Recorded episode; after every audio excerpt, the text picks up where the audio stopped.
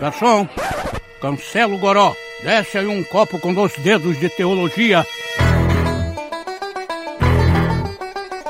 Seja muito bem-vindo ao podcast do Dois Dedos de Teologia. Sou Iago Martins, o seu apresentador desse programinha Chuchu Beleza. E eu conto com a presença ilustríssima de Joel Teodoro, autor de Deus Salve a Rainha, a providência de Deus no livro de Esther. E é justamente sobre Esther que a gente vai conversar hoje. Para isso, tenho também a presença do nosso co-host de sempre, João Guilherme dos Anjos. É isso aí, tamo junto. Vamos lá, gente. Bom Viva dia. Aqui é o Joel Teodoro falando com vocês. Maravilha. Você que é assinante do Review Clube, você deve ter recebido na sua casa o maravilhoso Deus Salve a Rainha, essa publicação de luxo maravilhosa na sua mão, esse livro de capa dura, lindo, cheiroso. E a gente vai conversar sobre essa obra agora, depois dos avisos.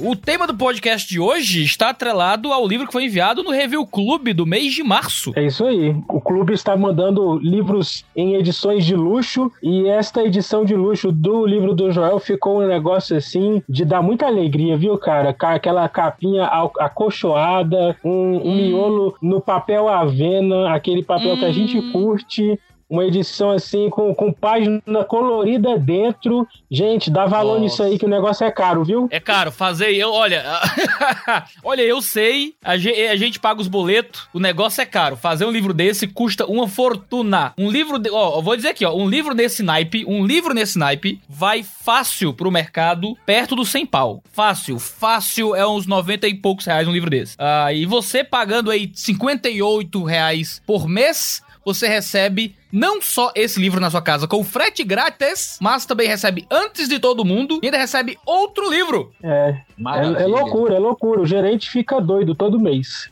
É, a gente sabe disso porque a gente tá, quase não tá ganhando dinheiro com esse negócio. Eu posso dizer isso sim explicitamente, João? Pode, pode, pode, com certeza. É quase missão, é quase uma obra missionária. É, pra levar boa, boa literatura na mão do povo. Só é possível porque o João tem um emprego e eu também. É, e eu também tenho, né? É, o autor, também, também autor não recebe dinheiro também, né? Ninguém ganha dinheiro com é. livro no Brasil. Escrever no Brasil é missão, gente. Escrever no Brasil é missão. Se você quer viver de literatura no Brasil, vai escrever autoajuda ou promessas de enriquecimento. Porque livros teológicos não vale dar dinheiro, não. A gente escreve porque a gente acredita no que a gente faz, a gente publica porque a gente acredita no, no poder da literatura. E vamos falar hoje justamente sobre esse livro aqui com o autor. Se você quiser ser um assinante do Review, reviewclube.com.br e você tá conosco no Clube Literário do Dois Dedos de Teologia. Assina lá.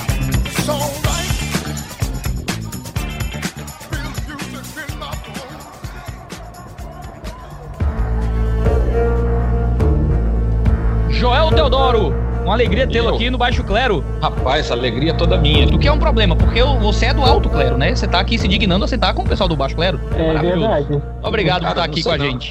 não sei não, cara. Eu acho que eu tô no banquinho lá embaixo junto com vocês.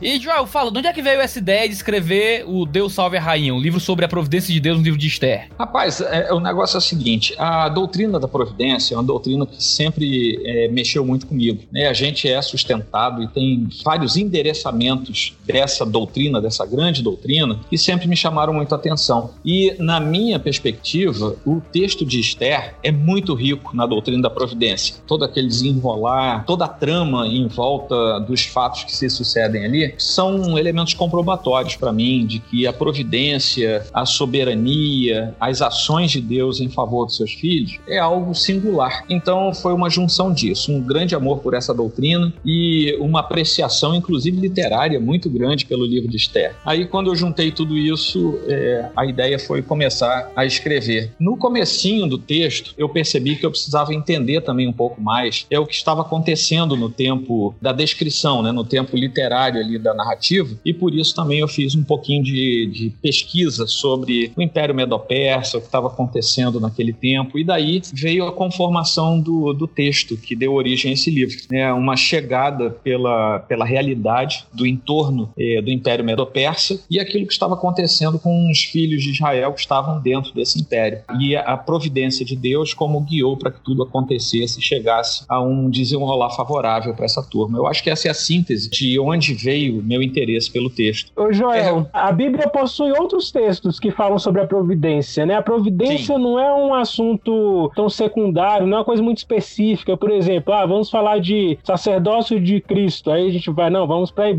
A teologia do amor, né? Vamos para João. Não, você pode falar de providência sobre, é, a partir de, de vários livros dos profetas. Os reformados gostam muito de Romanos. Por que Esther? Por que esse livro polêmico que Lutero nem gostava muito. Pois é, rapaz. Esse livro, para mim, ele funciona como uma, uma caixa sintética. Você tem a providência ao longo da escritura toda, porque a providência é uma doutrina que necessariamente acompanha o Filho de Deus. O sujeito eh, se converte, a partir dali ele vive sob a providência de Deus até chegar na eternidade. Então isso está na Bíblia inteira. Mas o, o que me chamou a atenção em, Esther, nesse livro tão pequenininho, né, são só 10 capítulos e bem pequeno, é o fato de que ele concentra várias possibilidades diferentes da compreensão da providência. Então, é, ali a gente entende a relação da providência com a oração, a relação da providência com a preservação, a relação da providência com a eleição, a providência que nos encaminha para a salvação, a providência que nos conduz diante de Deus, que nos faz perseverar. Então, se você tiver um olhar atento na leitura de Esther, você vai perceber que vários dos itens que nós pensamos e estudamos sobre a providência podem aparecer e estão de fato lá no livro de Esther. Então ele funciona como aquele frasquinho de essência forte, não misturada, né? Você tem uma grande concentração ali sobre a informação da providência. É bem verdade que para fazer um estudo assim exaustivo da providência, você tem que ir para muitos outros textos da escritura, mas é, no texto de Esther você tem um, um compêndio concentrado e por isso a escolha do texto de Esther. Ah, legal demais, muito legal mesmo. Uma coisa interessante do livro que eu achei é diz respeito à, à questão é, contextual. O primeiro capítulo uhum. se dedica a essa a apresentar a, a, história de Esté à luz do, dos textos extra-bíblicos, as, as, informações que a gente tem né, acerca de Assuero ou Xerxes, né? Isso. E eu achei, eu achei isso muito enriquecedor. Mas a partir disso, o senhor poderia falar sobre essa questão da, da canonicidade de Esté a partir dessa relação com o exterior, com o contexto externo, né? Era o povo judeu exilado, não, não uhum. se refere a Deus diretamente? Por que, que a gente pode confiar na canonicidade?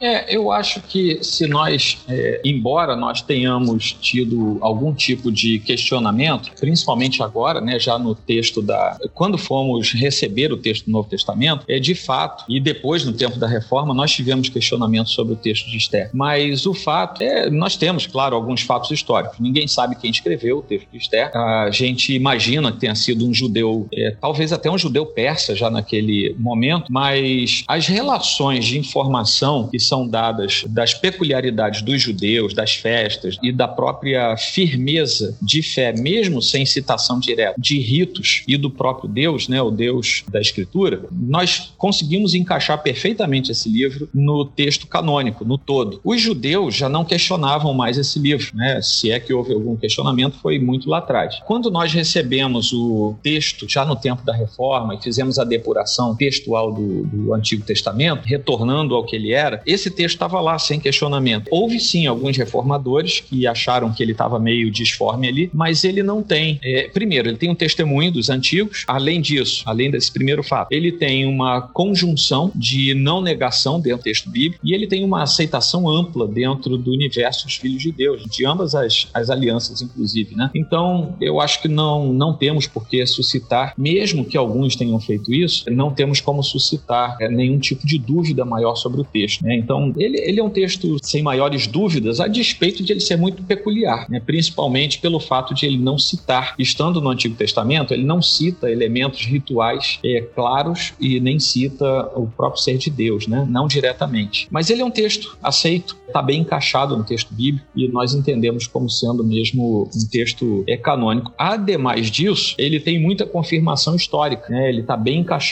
historicamente. E é isso aí. Eu não tenho, eu pessoalmente não tenho qualquer dúvida sobre nenhum dos textos que nós temos na Escritura e nem menos de, de Esther também. Agora, eu fico com dúvidas, pastor Joel. Por que que o livro de Esther não cita o nome de Deus nenhuma vez? Pois é, rapaz, isso aí tem até tese de doutorado já falando disso. De fato, é um, é um elemento muito curioso no texto. Ele não é mencionado diretamente, mas ele, ele aparece indiretamente no seu texto. Por exemplo, quando Esther convoca um jejum, pela ausência de informação de qualquer outra divindade estranha, nós sabemos que ela convocou um jejum para que as pessoas se aproximassem de Deus em súplica a Deus. Jejum era algo que estava prescrito para os judeus, ela sabia o que estava fazendo. Os judeus, que foram aqueles, os alvos da, dessa convocação dela, também sabiam do que ela estava falando, ela não precisou explicar. Então, esse é um caso simples, por exemplo, que nós podemos é, ter como uma menção indireta a Deus. Como, eu vou fazer jejum a quem? Eu vou orar a quem? Como é um texto escrito a respeito de uma narrativa totalmente focada na realidade de Hebreus, e os hebreus serviam ao Deus da Escritura, nós entendemos que eles se direcionavam ao Deus da Escritura, mesmo que isso não estivesse mencionado claramente. Então nós não temos uma, uma expressão direta, mas nós temos toda a menção indireta ao Deus da Escritura. Eu acho que isso consolida, né? E no final das contas, quando chegamos ao fim do texto, nós vemos que o livramento foi algo miraculoso. E nós sabemos pelo texto do, enfim, pela escritura toda, mas os hebreus daquele tempo que conheciam o texto anterior a eles, eles sabiam que o único Deus que operava milagres era o Deus de Israel, né? Porque somente ele era Deus, somente ele poderia ser louvado, somente ele cuidava do seu povo. Então existe uma menção bastante objetiva, embora indireta, ao Deus da Escritura ao longo do texto de Esther. Uma, uma coisa que eu acho interessante é, é colocando Esther em paralelo ou em contraposição aos apócrifos, aos chamados apócrifos que a Igreja Católica aceita, é que nós consideramos eles apócrifos é, entre vários motivos porque eles têm algumas doutrinas que não, não harmonizam com o resto da Bíblia. E Esther, curiosamente, apesar de ter essa questão de não ter o nome de Deus explicitamente, isso não é uma questão doutrinária que torna o livro herético, né? Muito pelo contrário, ela não tem nenhum conteúdo que se choca com o resto das escrituras. A harmonia é impressionante, né? E uma coisa que é destacada no seu livro que eu acho legal é justamente a questão da festa do Purim, que é uma coisa Sim. que é, é, comemorada pelos judeus até hoje e, e foi e começou Começa em Esther. Isso é, isso é, muito legal, né? Uhum, é verdade. É, nós não temos, e isso que você falou, João, é perfeito. Nós não temos, diferentemente dos textos apócrifos, ou como os, os nossos amigos católicos chamam, né, os deuterocanônicos, é, diferentemente desses textos, é, nós não temos nenhum tipo de oposição ou de incisão de nenhum tipo de tentativa de verdade que seja contrária à verdade do restante da escritura. Então nós não temos qualquer é, menção a uma prática oposta à escritura ao longo de Esther. É, é, é, um livro bastante nacionalista, vamos dizer assim, no seu texto, porque era necessário, né, naquele momento, que fosse assim para poder juntar as intenções dos judeus até em torno da oração e, da, e do clamor a Deus por, pelo livramento que ele precisou trazer sobre os hebreus. E um outro fato interessante que você cita aí, o Purim, e os autores, os leitores vão ver que isso está lá no livro, né, que é mencionado no texto Esther, por era tinha a ver com uma palavra que os medo-persas usavam para representar algo nocivo contra os hebreus. E no final, Purim passa a ser, passa a ter um significado contrário, vindo da mesma da mesma raiz. E é uma coisa interessante que a providência de Deus, né, que é o destaque do, do nosso texto, a providência de Deus faz até isso, né? E a gente vê em outras partes da escritura quando Deus transforma o mal em bem para favorecer a sobrevida e a guarda dos seus filhos, né? Então, até no nome da, da festa, que é comemorada até hoje, a festa do Purim, é, até no nome existe uma lembrança. Isso um dia já foi algo ruim, nefasto, para nos matar e que hoje é bênção de Deus sobre nós. Né? Então, são esses dois casos. Não há oposição no texto Esther e a, a festa que é comemorada até hoje parte também de algo que é memorial. O memorial de Deus transformando algo muito ruim, perigoso, danoso, que levava à morte a algo que é celebrado como a vida é, preservada pelo Senhor. Né? Agora deixa eu jogar aqui uma polêmica boa, polêmica formosa, polêmica bem feita. Esther era crente, porque há muitos teólogos que acreditam que não, que porque por causa das circunstâncias onde ela estava, ela não podia ser considerada realmente uma pessoa que cria no Deus vivo. Rapaz, eu, eu já vi essas polêmicas, viu? Na verdade, a gente não tem uma, uma base para dizer assim, olha, ela estava cumprindo todos os ritos, ela era é, uma, uma pessoa de Israel e que conseguia manter todos os seus votos diante de Deus. Aquele episódio inicial em que ela é, vai até o rei, se coloca ali como é, candidata ao trono, aquilo ali provavelmente é, é bem mais nebuloso do que a gente pensa quando lê o texto, né? Mas a gente tem que entender também, a gente tem que fazer uma análise sincrônica e não anacrônica do, da narrativa, né? Quais eram as circunstâncias em que o povo vivia, quais eram os, as liberdades de culto que o povo tinha, o que, que eles podiam fazer ou não na expressão da sua fé naquele tempo. Então, provavelmente, se é que a gente pode dizer assim, nenhum judeu daquele tempo vivia de acordo com os ritos da lei, talvez até por impedimentos externos, né? Eles eram escravos, eles eram servos, eles tinham uma certa liberdade, mas talvez não pudessem, por exemplo, oficiar sacerdotalmente todos os sacrifícios que quisessem fazer. Então, Esther estava dentro desse contexto. Eu, de fato, a gente lendo o texto da Bíblia não pode afirmar ela era salva ou não era salva. Uma coisa a gente pode afirmar, ela foi sensível às instruções que foram dadas a ela, ela foi sensível para parar, jejuar e orar diante de Deus. Essa oração foi ouvida juntamente com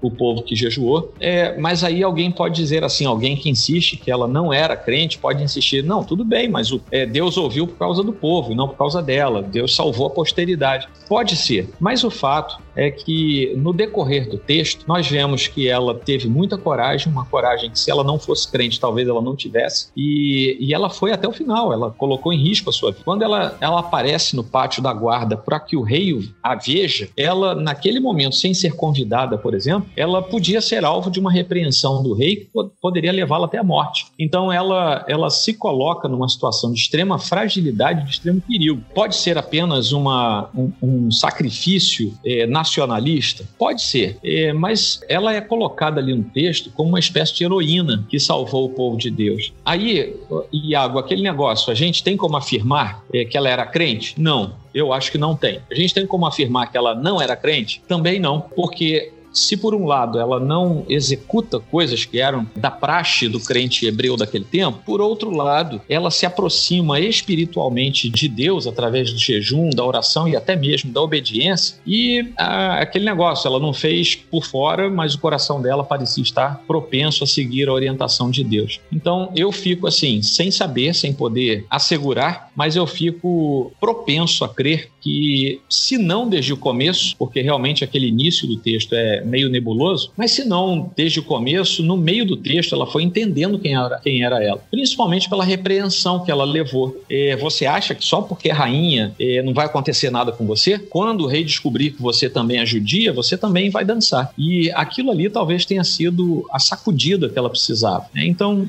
eu, eu, assim, pessoalmente, sou levado a crer que ela, sim, pelo menos do meio para o final do texto, ela tinha algum tipo de relação credal com Deus. Tá? Essa, mas essa é uma opinião pessoal. Viu, Iago, João, essa é uma opinião pessoal minha. Ah, não, a opinião aqui tem que ser a sua mesmo, você é o autor do livro. Ah, é, mas o Iago tem que ter opinião contrária aí para ficar polêmico, porque nossos podcasts sem polêmica não tem graça nenhuma. Não tem então, graça. Iago. Ih, tá difícil, eu tô. Não, não, não, eu não discordo do autor, não. Tô querendo só saber a opinião do, do cara que escreveu o livro. Quando eu escrever um livro sobre Esté, aí eu. Imaginou? O cara, o cara vem com argumento com... aí me coloca como herege agora aqui? Não, não, que é isso. Tenta concordar com o Joel. Eu acho realmente que o texto não é muito explícito, mas tudo indica, esses sinais indicam realmente que ela era uma, uma judia que, que cria no Senhor e que agiu de acordo com o que ela podia dentro daquele ambiente. É, às vezes a gente cobra um rigor excessivo que, que a gente não é capaz e ninguém é capaz e Deus age é na nossa imperfeição, né? É verdade. A gente esquece da. A providência é isso, né? Também. É, e é maravilhoso, é, né? É verdade. Era uma mulher que não estava é. conseguindo viver um, um, judaísmo de forma plena, né? E Deus usa uma mulher frágil para salvar o povo, né? É maravilhoso que Deus usa o seu povo em suas fraquezas e imperfeições. Olha só, a gente olha para ela, a gente nem sabe se a mulher é crente direito, né? A gente fica com dúvida sobre a salvação dela e ainda assim ela é uma pessoa que é usada por Deus e tá lá submissa ao Senhor. Às vezes a gente olha para nós mesmos, a gente duvida de nós, né? A gente duvida da nossa própria salvação, às vezes, duvida da, da, da nossa capacidade e Deus tá lá, usando gente frágil e fraca o tempo inteiro. Ah, é, isso, é, isso é uma constante, né? E Deus, é, eu acho que isso é um. Eu costumo dizer que Deus tem um, um senso de humor muito peculiar, às vezes com muita ironia, que ele, ele para mostrar, deixar bem claro que é ele tá agindo e, e, conduzindo tudo, ele, ele faz algumas coisas que a gente consideraria muito esquisito, né? Ruth é. fazer parte da linhagem de Jesus, né? É, Raab, a história de Raab é impressionante. Então tem umas coisas assim que Deus fala assim: não, calma aí, fica tranquilo aí que eu tô no controle, eu vou fazer umas coisas que vocês não entendem para deixar isso bem claro, né? Mas aí falando uma questão eu, eu vou tentar puxar polêmica, que até o final do episódio eu quero arrumar uma polêmica, porque o Iago tá me deixando assim. É. Que isso, é... meu Deus? Pô, peraí, o, e, e, e a, a, vítima, você logo eu, cara? é, não, é porque no, no seu livro tem uma informação muito legal que é. Na, na verdade, tá no livro de Esther, né? Mas é realçado uhum. no seu livro acerca da, da oposição entre Amã e, e Mardoqueu ou Mordecai Mordecai. Na minha infância, era muito Mordecai, mas eu não ouço mais ninguém falar Mordecai, é só Mardoqueu, você pode até falar um pouco sobre isso. Mas a pergunta é sobre Amã versus Mardoqueu, que isso representa uma, uma oposição antiga dos amalequitas com os, os hebreus, né? E na, no, no, seu livro é, é, dito assim, ó, eu vou ler aqui o trecho do seu livro. Quem é no, na página Ih, 40. Vai pegar na, pegar é. na palavra. Rapaz, é. e quem eram os amalequitas de quem Amã era descendente? A história volta a se cruzar em Esther, Mardoqueu era bisneto de Quis, o pai do rei Saul. Ou seja, de alguma forma, nosso herói era neto de Simei, um dos irmãos de Saul, que era da tribo de Benjamim. É, talvez seja o mesmo Simei mencionado segundo Samuel 16, uma vez que ali se diz que ele era um benjamita do clã de, de Saul. E Amã, por sua vez, é, é, é dito que é um descendente de Agag, justamente aquele rei amalequita lá na história do, de, é, que é contada de Saul, né? Que ele, ele teve compaixão quando não deveria né? E aí a minha pergunta é a seguinte: como que funciona a cronologia de, dessa, dessa história? Porque é, o rei Davi viveu ali por volta de mil antes de Cristo, né? Do ano mil antes de Cristo, né? A grosso modo. E a gente está aqui na história de Esther por volta do ano 500. É, como é que é? O pessoal viveu muito? É, é, como é que fecha a cronologia dessa, dessas gerações aqui em 500 anos? A gente pode confiar no texto de Esther a partir disso? Sim, a gente pode confiar pelo seguinte: a gente pode até não entender direito essa contagem é, cronológica aí. É, mas a gente confia porque, embora a gente queira fazer estudos, sempre se aprofundar, a gente partindo da, da perspectiva da inerrância do texto, a gente sabe que isso está certo. A gente pode não entender bem esse hiato tão longo. E nós temos também aquelas tradições literárias do Antigo Testamento, dos hebreus é, veterotestamentários, que às vezes chamavam de pai um,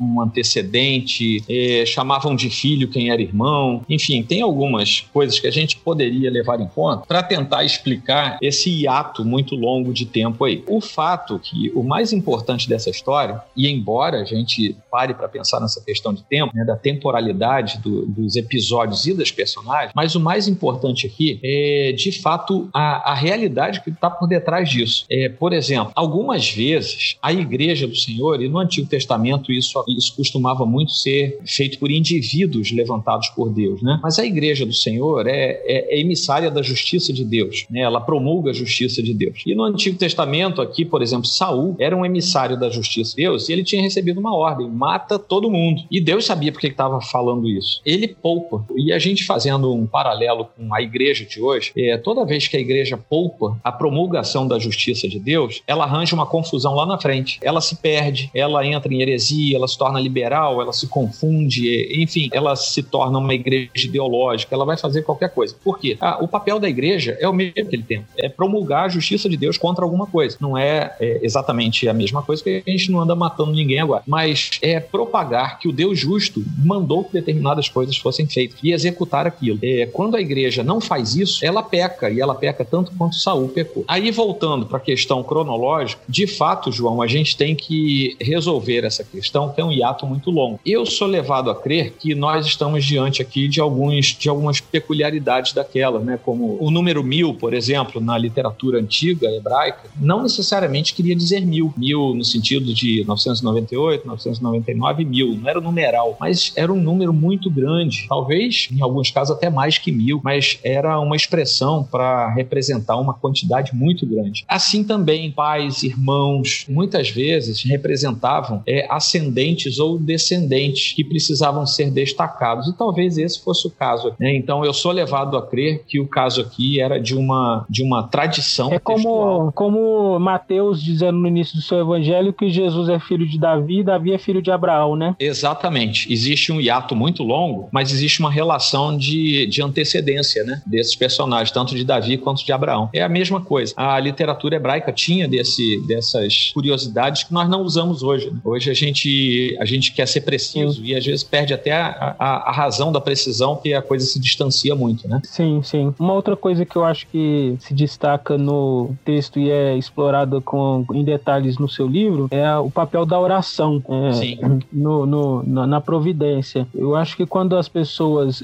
têm contato com a doutrina calvinista, essa soteriologia, né, que, que a gente está até mais acostumado, mas quem, quem conhece acaba enfrentando dificuldade para entender como que as coisas funcionam, elas enfrentam uma dificuldade específica relacionada à oração. Se, porque se Deus é, é, é providente e age sobre é, as coisas, ele tem o seu plano determinado, né, e, e, uhum. e tudo está, nada foge do seu controle, para que orar? Né? É. é. As, coisas, as coisas teriam acontecido sem a oração e o jejum de Esther, se teriam acontecido para que ela orou. Se não teriam acontecido, é, Deus age sinergicamente com a gente ou não? Né? Fica uma, há uma tensão. E como que isso se resolve? Olha, uh, vamos voltar para Esther primeiro. O, aquela prática da oração, ela convoca jejum e oração. A gente falou agora há pouco, lá na, na fala do Iago, a gente estava conversando sobre a questão da, é, da conversão. Esther era crente ou não era crente? E mesmo que ela tivesse algum tipo de fragilidade, como a gente percebe que ela tinha, talvez a oração tenha sido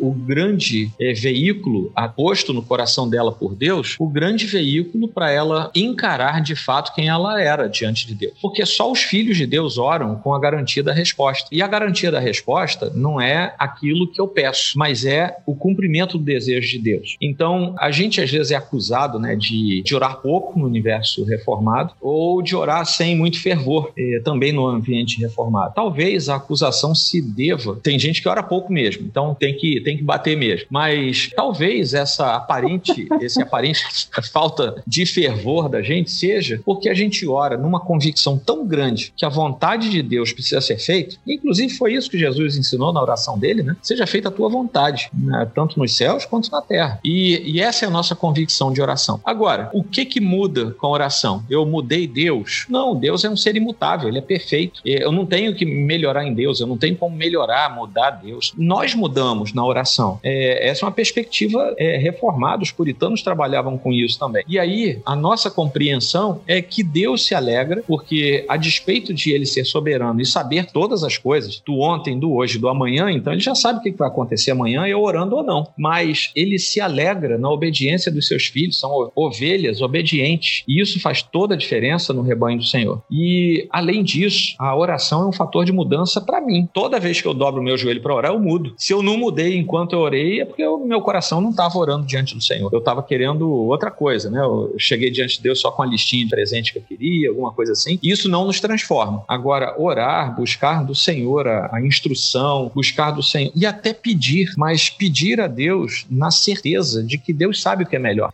né? Sabe o que é melhor em todas as circunstâncias, até mesmo na, nos, nas maiores adversidades. É só a gente estudar, por exemplo, com acuidade, é a primeira epístola de Pedro, né? Num, num momento muito dramático lá que a, a igreja vivia sob Nero e Pedro muito tranquilamente falando para todo mundo, olha, o sofrimento está aí, mas vamos continuar orando, né? Vamos continuar servindo a Deus, tal. Ou seja, não é, é, é esperar apenas que Deus faça isso ou aquilo, mas acima de tudo esperar que Deus nos transforme pelo seu poder dia após dia, enquanto oramos, nós crescemos na presença do Senhor. A, a oração tem uma íntima relação com o processo da santificação e isso aí faz parte da nossa relação com Deus, né? Então a oração é isso. Talvez ali em Esther a gente diga assim, não, Deus já ia livrar o povo dele. Vamos concluir uma coisa? Deus não ia permitir jamais que a ascendência de Cristo fosse interrompida, porque a vinda de Cristo Cristo era algo da eternidade. A Cristo estava até crucificado lá na eternidade, né? Por nós. Ele veio cumprir algo enquanto é, sua figura encarnada por nós. Ele se manifesta na história, mas nós sabemos que os planos de Deus são eternos. Então Deus não ia permitir de nenhuma maneira se Esther, Mardoqueu, todos os judeus ali tivessem cambaleado, fugido da fé, Deus ia levantar alguém, nem que fosse um remanescente ali. Mas o plano de Deus não seria nunca frustrado. Então, ah, o que houve de mais importante na oração de Esther foi a percepção nacional de que havia um Deus, um Deus também nacional, que tinha sido esquecido pelas agruras de um tempo de escravidão, de servidão, e que agora esse Deus nacional havia se manifestado. E a percepção do povo, de Esther, de Mardoqueu e do povo, é que a manifestação de Deus tinha acontecido por causa da oração. Então, essa percepção é, ligava novamente um povo escolhido ao Deus que o tinha escolhido. Então, eu acho que essa é a grande lição que nós temos, particularmente quanto à oração no livro de Esther. Legal, muito bom. Só posso dizer amém. Amém.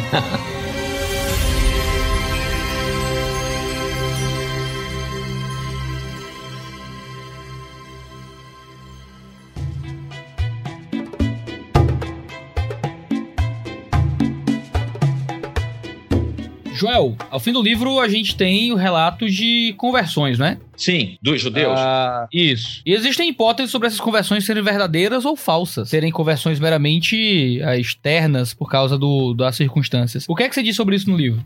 Mas no livro é o seguinte: existem aquelas conversões em massa, né, dos por parte mesmo dos medopersas, né? Porque o, o Império Medo-Persa ele era extremamente grande. Ele ia da Europa até a Índia, mais ou menos. Né? Era muita coisa e muitas etnias e muitos povos diferentes é, vivendo sob a tutela é, desse Estado imenso. Mas era um Estado extremamente organizado. O que acontece é que quando o papel é invertido e os judeus que estavam sendo ameaçados passam a ser os ameaçadores, porque a lei é invertida em favor deles, os habitantes das muitas províncias do império começam a ficar com medo. Então eles pensam o seguinte: caramba, eu ia matar o judeu ia pegar tudo deles. Estava autorizado pela lei. Agora a lei diz o seguinte: o judeu pode me matar por vingança e pegar tudo que é meu. Eu vou fazer o seguinte: eu vou virar judeu. Então existem algumas suspeições, vamos dizer assim, inclusive de rabinos, e eu cito isso no texto, de que essas conversões citadas, tanto ali em Esther quanto em outras partes, eu menciono um salmo também, é, que serve de base para algumas interpretações rabínicas, é, essas conversões teriam sido conversões de fachada para poupar a vida das pessoas. Inclusive os homens se entregavam à circuncisão, então isso tudo é uma possibilidade. E ela é uma possibilidade real mesmo, né? porque a gente não estava lá para ver, mas é, é uma possibilidade real, sem dúvida. Mas existe também uma outra perspectiva que é de crer que Deus usou todo esse tempo para realmente trazer para si muitos dos seus filhos que estavam perdidos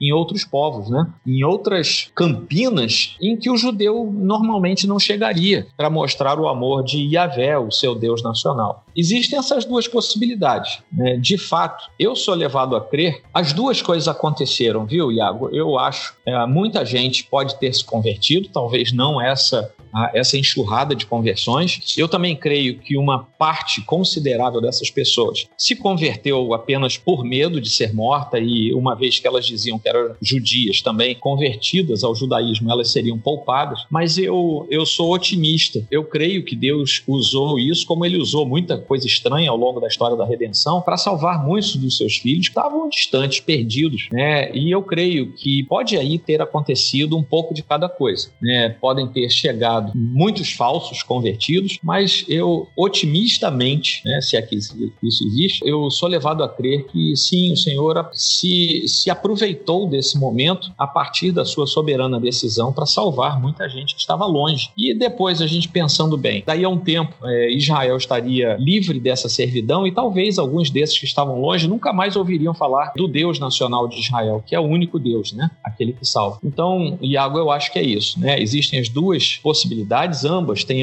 alguma coisa de concreto por detrás, mas eu sou otimista, levando a, é, sou levado a crer que um monte de gente se salvou aí sim, né? Por graça, por misericórdia do Senhor, né? Ah, e é interessante a gente louvar a Deus pelo livro de Esté, porque a nação de Israel se salvou, né? E a nação de Israel ser salva ah, foi justamente o salvamento da nação de onde veio o Messias. Exatamente. Ah, essa nação permanecer é justamente o cumprimento da promessa feita em Gênesis 3. Se o povo de Israel desaparecesse, como é que viria, não é, aquele que que, que cumpriria as promessas que foram feitas desde o proto-evangelho até Abraão uh, e tudo mais. Se a nação desaparecesse, Deus seria um mentiroso. Mas porque a nação continua, a gente pode continuar crendo nas promessas que são feitas sobre o Messias que viria. É verdade, né? Quer dizer, se, é, se o texto de Esther nos mostra uma derrota de Deus, na verdade a gente nem estaria aqui falando sobre Esther, né? Assim, Sim. humanamente falando, é, a gente sabe que Deus ia, ia sempre é, tomar a sua iniciativa soberana e poderosa, ia a, promulgar a manutenção da ascendência de Cristo. Mas humanamente falando, com os nossos olhos limitados, nossa percepção limitada, é a gente não existiria como filho de Deus. É verdade. E uma coisa que ficou,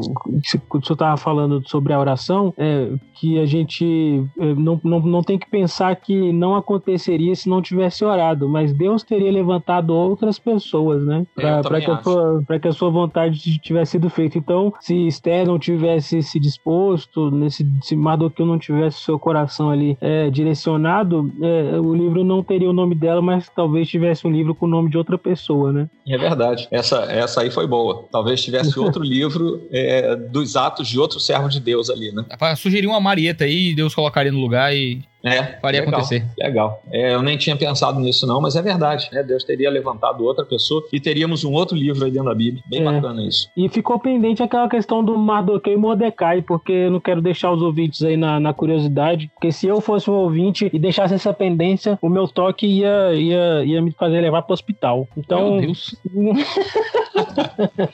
então, o que que acontece com essa questão aí do Mardoqueu e Mordecai? Não, é só questão de transcrição mesmo. É a transliteração. É que nem o nome do, do Assuero, né? A gente sabe que na história secular ele é chamado de Xerxes, Xerxes I, né? Para ser mais exato. E a gente fala disso aqui. O nome do cara em persa, é um, é um troço absurdo, é uma fonética muito esquisita. Então, quem escreve Assuero ou quem escreve Xerxes, é, na verdade, não está errado, né? É porque é um negócio difícil mesmo é, de transliterar. Mardoqueu é a mesma coisa. A Mardoqueu ou Mordecai é uma questão de, de transliteração, né? E nós temos a preferência de algumas versões por um ou por outro nome. Né? As versões mais antigas costumam chamar de Mordecai e as versões que procuram trazer um texto um pouquinho mais moderno já fizeram uma nova apreciação dos textos mais antigos tal, é, tentam transliterar por Mardoqueu. Esse nome, o interessante é que a gente pensa o seguinte, seja Mordecai ou Mardoqueu, tem uma relação íntima com divindades lá do Império Medo-Persa, assim como aconteceu com Daniel né? Daniel é, e seus três amigos. Que engraçado que a gente continua chamando Daniel de Daniel, que é o seu nome hebraico, mas os três amigos a gente só sabe os nomes babilônios deles, né? Sadraque, é verdade. É, um, é uma é porque são nomes engraçados.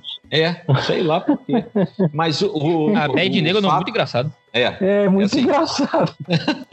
Mas é engraçado isso que a gente, é, né, o universo é, cristão, pelo menos o evangelho, é, se habituou né, a fazer uma divisão. Ah, porque Daniel também ganhou outro nome, mas a gente só chama ele de Daniel. Né? E agora, Mordecai ou Mardoqueu, é, a gente não tem a noção do nome anterior dele, se é que ele teve algum. A gente já tem essa inscrição. E ela tem uma relação com uma divindade lá dos, dos persas. Né? E mesmo assim, isso não quis, não teve qualquer significado é, diante de Deus. Eu falo isso porque os nomes na antiguidade eram fortemente carregados por, por significados, né? E aqui nesse caso pouco importava diante de Deus o nome que ele carregava, né? Importava o que ele era, o que ele fazia. Mas é isso, ô João, é uma questão de transliteração mesmo. Então, se o sujeito está lendo numa Bíblia e está escrito Mordecai, ou na outra Bíblia Mardoqueu, não tem problema não. É uma questão de transliteração. E conferindo hebraico aqui, meu hebraico é muito pior que meu grego, mas, mas eu tô lendo, meu também. É, tô lendo Mordecai aqui no, no hebraico mesmo. Mordecai?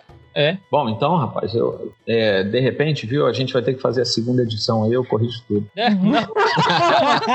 é, porque, do, porque no livro todo tá Mordecai. Método de tá Mardoqueu. que cada um quiser usar, né? Tá ah. Mardoqueu? É, no texto é, no, tá livro, no livro tá Mardoqueu.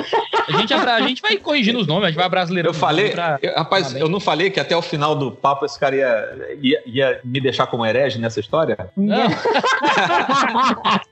ah, por claro, isso. porque mudar, mudar o nome do Mardoqueu é heresia mesmo. É. Joguei no hebraico aí no, no nosso slide aí pra vocês verem, no nosso bate-papo. Ah, beleza. E, João, eu queria saber o seguinte, eu, eu realmente, eu quero reforçar que eu realmente gostei muito do seu estilo de, de escrita. É, o seu, o seu comentário tem um, um, um, formato diferente, que essa, inclusive, foi uma decisão legal que a gente tomou, né? Por uma sugestão sua, que trouxe dois, dois formatos de livro, um no formato tradicional de comentário e os, esse formato que a gente acabou escolhendo publicar, que ficou bem legal, que é dividido em duas partes. Então, eu queria que o senhor falasse um pouco dessa estrutura do livro, por que essa estrutura de onde veio, né? Fazer, faz o seu jabá aí do livro e, e falar se vem mais comentário por aí, se vem mais obra, mais publicação, é, como é que como é que tá esse, como é que estão esses planejamentos? Ah, legal. A, a, o rascunho do livro, vamos dizer assim, é o seguinte: a primeira parte do livro é mais focada no texto, no texto bíblico propriamente dito. Eu quando comecei a escrever, eu notei por curiosidade que ao longo do livro todo tem oito festas mencionadas, né? Algumas com pouca distância entre uma e outra, outras com maior distância. Mas quando eu comecei a estudar o texto com a finalidade de escrever, é, eu percebi que muita coisa acontecia, muita página era virada exatamente numa festa. Então, na minha cabeça, eu fui dando passos é, perseguindo a festa seguinte, né? até que nós chegamos lá na última festa de muita alegria, de muita, muito regozijo diante de Deus. Essa primeira parte, ela tem um certo, não é que eu queira ser engraçado, mas tem uma certa ponta de ironia que eu deixo passar pelo texto e não é que eu seja irônico naturalmente é porque o texto de Esther traz muita ironia, né? Então é muito irônico você olhar para o sujeito que faz uma porca gigante para pendurar alguém e ele próprio é pendurado lá depois. Tudo bem, é humor negro, né? Mas é, é uma ironia que é colocada ali no texto. Né? O cara crente que vai ser elogiado pela rainha, a rainha vai lá e diz pro rei, mas foi ele, sabe? Ele tá querendo matar a gente. Então, tudo tem é, um ar de ironia. Se fosse um script de, de filme dos dias de hoje, o pessoal ia dizer que é cheio de plot twist. É, pois é. É um negócio assim bem é, bem, é muito diferente. O texto de Esther, dentro da Bíblia, é um texto muito peculiar, muito diferente. Já quando a gente chega à segunda parte, aí eu já procuro identificar mais a questão da providência, né? as, doutrinas em, as doutrinas e ações em torno da providência. Essas doutrinas e, e essa, a, a, o destaque da providência tem a ver com a primeira parte, só que desmembrado, ou seja, se o sujeito quiser ler só a narrativa, ele vai ler a primeira parte. Aí quando chega lá para o meio do livro, ele vai começar uma outra parte, que é uma aplicação mais teológica. Também não foi minha intenção que o texto fosse um grande compêndio de teologia, porque eu queria que o meu irmão que senta ali no banco da igreja todo domingo, que ele tivesse uma compreensão mais clara desse texto e dessa doutrina que é tão importante para gente. Então não é aquela, é aquela coisa exaustiva, né, do, do cara sair um teólogo porque leu sobre a providência nesse livro, mas é algo que vai dar um panorama bastante amplo do que seja essa doutrina, né, para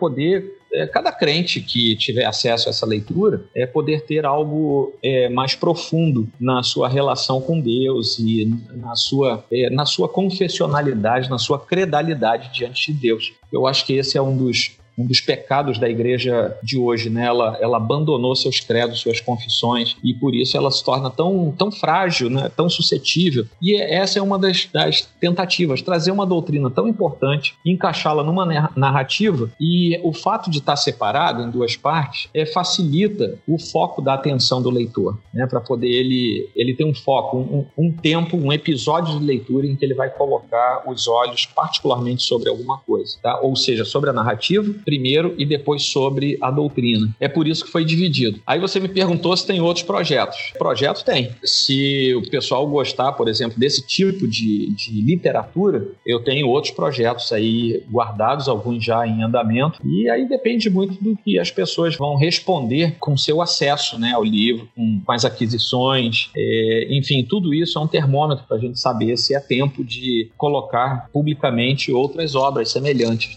Tem alguns textos do Antigo Testamento, não é nem o caso de, de Esther, mas, por exemplo, eu tenho um carinho muito grande pelos profetas menores e a gente quase atropela, a gente passa por cima deles. Mas eles são ricos. Ah, eu também. Demais, é, é. Sabe? Incomoda é. o pessoal ignorar os profetas menores, porque é, é legal. É legal assim, né? Entendam legal. É, é, muito rico, né? É, muito é rico. Um, é um sofrimento danado, mas é, mas enfim, é, nossa. É, não é, é, não é, é legal. É um sofrimento né, danado. É, é uma, é uma desgraça boa, né? É, então é aquela coisa que você, que você lê e você fica apaixonado, assim, pela forma rica com que tudo é escrito, né? Com que Deus é, delineia tudo. É, é aquele sofrimento. É igual, é igual Jeremias, né? Você lê Jeremias, é. você, você, você para de ler no meio do capítulo para começar a chorar e orar, assim, Deus, tem misericórdia de Jeremias, Senhor, ajuda esse teu é. servo. Mas, menor, é tipo música triste, sabe? Tipo de desgraça. É, é, é tipo a Vai no cinema, é, é tipo ouvir Adele, sabe? É, é, é. Você faz, faz sofrer, mas você quer ouvir. é, é isso. É, basicamente. Você vai ouvindo e vai. Você ouve música pra chorar, tá ligado? É tipo isso. É, é verdade. É, é, isso. Menor vai chorar no banho. É, é pra disfarçar pra ninguém ver, né? É. Então seria muito legal mesmo fazer algo, algum trabalho nesse sentido, destacando essa beleza e uma beleza poética também, né? Que tem no hebraico, que a gente perde muito com a tradução, né? É, tem, Deus, Deus, trabalha, o, livro sagrado trabalha muito o significado dos nomes, né? E, e tem muitas reviravoltas relacionadas a, a, termos no hebraico também, que seria muito legal mesmo fazer esses é. destaques. É, esse tipo de escrita aqui, por exemplo, você faz um, uma aproximação histórica, você encaixa aquilo ali dentro do o que estava acontecendo do lado de fora, né? É porque, como o texto bíblico é muito focado em Israel, e naturalmente tem que ser, né? Obviamente, mas às vezes a gente ganha entendendo o que estava acontecendo lá de fora. Cara, se a gente. É, é, porque eu parei ali no Império Medo-Persa, mas se a gente for esticando esse negócio, e a gente pode fazer um trabalho dessa natureza com outros textos, cara, já havia um império na China nesse tempo, um império desenvolvido, sabe? E a gente pensa assim, caramba, é, só existia ali o Oriente Médio? Não. É porque o Oriente Médio era o foco da literatura redentiva do Senhor. Mas já havia outras coisas acontecendo, né? E às vezes a gente tem uma visão muito limitada, assim, em termos de, de cronologia dos fatos bíblicos, porque a gente fica num calendário específico do povo de Israel. E é claro, ele é o mais importante mesmo, mas a gente precisa também entender as relações fora das fronteiras de Israel. No tempo dos profetas menores, cara, isso é importantíssimo, saber por que estava acontecendo tudo aquilo. Por que, que o profeta estava se lamentando? Por que que, aí, indo para Jonas agora, por que que Jonas reclamou tanto para pregar para os caras? Entendeu? Por que que ele reclamou daquele jeito para ir Quem eram os assírios? Cara, foi um dos povos mais malignos da antiguidade, é um dos povos que inventaram o maior número de torturas que a gente conhece na história. Os caras eram maus, eram ruins. Aí vai Deus e fala assim, cara, vai lá pregar, pregar o evangelho para essas desgraças. É, ele pirou. A gente diz, diz que Jonas está errado, mas a gente também não teria ido, né? É, é talvez a gente não tivesse nem tentado ir para fora de navio, talvez tivesse até suicidado só para ir lá, entendeu? Mas é, isso é, nos ajuda a entender os movimentos da escritura, né? E ali, cara, esse, esse período, é, o período de Josué, o período que armas que eles usavam, é o que que eles faziam, como é que eles andavam, que tipo de, é, de força militar Israel tinha, como é que eles conseguiram fazer aquilo? Porque tem o poder de Deus, mas tem a estratégia de Josué também. Que tipo de estratégia ele usou? Por que que quando ele ataca Ai perto de é, depois, né, daquele episódio lá da, da primeira derrota, por que que ele esconde um grupamento num, num declive para ninguém ver? Por que que ele deixa uma guarnição escondida atrás das matas. Isso é estratégia. É, tudo bem, Deus estava por cima disso tudo, né? Resguardando o povo. Mas a gente precisa entender o que, que acontece no meio disso tudo. Porque exatamente a mesma coisa acontece conosco. Deus nos fala assim: vão pregar o evangelho para o mundo todo. Depois vocês façam discípulos, batizem todo mundo, em nome do Pai, do Filho e do Espírito Santo. Maravilha. Aí tô eu aqui na minha igreja no Rio de Janeiro, você numa igreja em Brasília, o outro numa igreja lá no Nordeste. E o que, que a gente faz? verdade. Cara, a gente pega a ordem de Deus e a gente espera que Deus nos dê sim orientação, mas a gente cria estratégias para pegar o evangelho. É a mesma coisa que Josué fez, sabe? Estratégia aliada à ordem de Deus, aliada à bênção de Deus, porque sem essa ordem, sem essa bênção, não adianta estratégia nenhuma. Mas Deus usa também a nossa vocação natural para a gente poder fazer coisas para a glória de Deus, né? A, a gente não pode tomar isso para nossa glória, mas é para a glória de Deus. Então a Bíblia é riquíssima, cara. A gente pode escrever Amém, coisas é sem aí. parar para o resto da Bíblia pro resto da vida. É, com certeza, com certeza. Vou aguardar convite. Se, alguém, se alguém nos ouvir, vou aguardar convite. tá convidado. Joel, uma honra imensa recebê-lo aqui no Baixo Clero. Pô, Iago, foi muito bom te ouvir e estar tá com vocês aqui, viu? Independente do livro, tô por aqui. Tá? Amém. Precisar de mim, eu tô aqui para unir forças com vocês. Tamo junto, tamo ah. junto. Bênção demais. E leia, leia o livro do Joel. E eu vou fazer uma coisa aqui de última hora que não tínhamos combinado. Vou criar um cupom de desconto. Você que está ouvindo este episódio, você vai lá no site. Que ouviu do- até o final? É, você que ouviu até o final, vai lá no site do Dois Dedos, seria o cupom de desconto Ester é, Baixo Clero, tudo minúsculo, tudo junto, e, e vai ter um descontão lá pra você. Que eu não sei quanto Eita. vai ser ainda, porque eu não decidi, eu tenho que falar com o meu sócio, mas vai ser um desconto grande. Eita, Então, só no pra quem site ouviu até o final. Só pra quem ouviu até o final, e só no site Dois Dedos, não é na Amazon, não é no site da 371, é no site do Dois Dedos. Vai lá e vai estar lá o livro com desconto. Qual, qual o código do, cu- do desconto? O, o desconto, o cupom é Ester Baixo Clero. Esther Baixo Clero. Show! Maravilha. Um abraço a todos e até o próximo episódio do Baixo Clero, o podcast do Dois Dedos de Teologia. Valeu! Valeu, um abração. Tchau, pessoal. Tchau. Tchau, um abraço. Muito mais recebê-los. Deus abençoe. Valeu, vocês também, um abração pra vocês. Pastor plantador, nem telefone que preste ele tem, cara. plantador não, revitalizador que é pior ainda, coitado. Eita, já temos o que vai encerrar o programa. Vai ser o, o Tuller colocando essa parte no final. É, o meu também tá dando ruim aqui. ah, Vamos confiar aí na sua gravação. É, Deus nos ajude então. A gente vai falar sobre providência, a gente tem que exercer. Ah, É, a gente vai confiando. Amém. É verdade. Vamos orar. Vamos orar e beber água. Vamos. É. Vamos lá. Este podcast foi editado por Gabriel Tuller.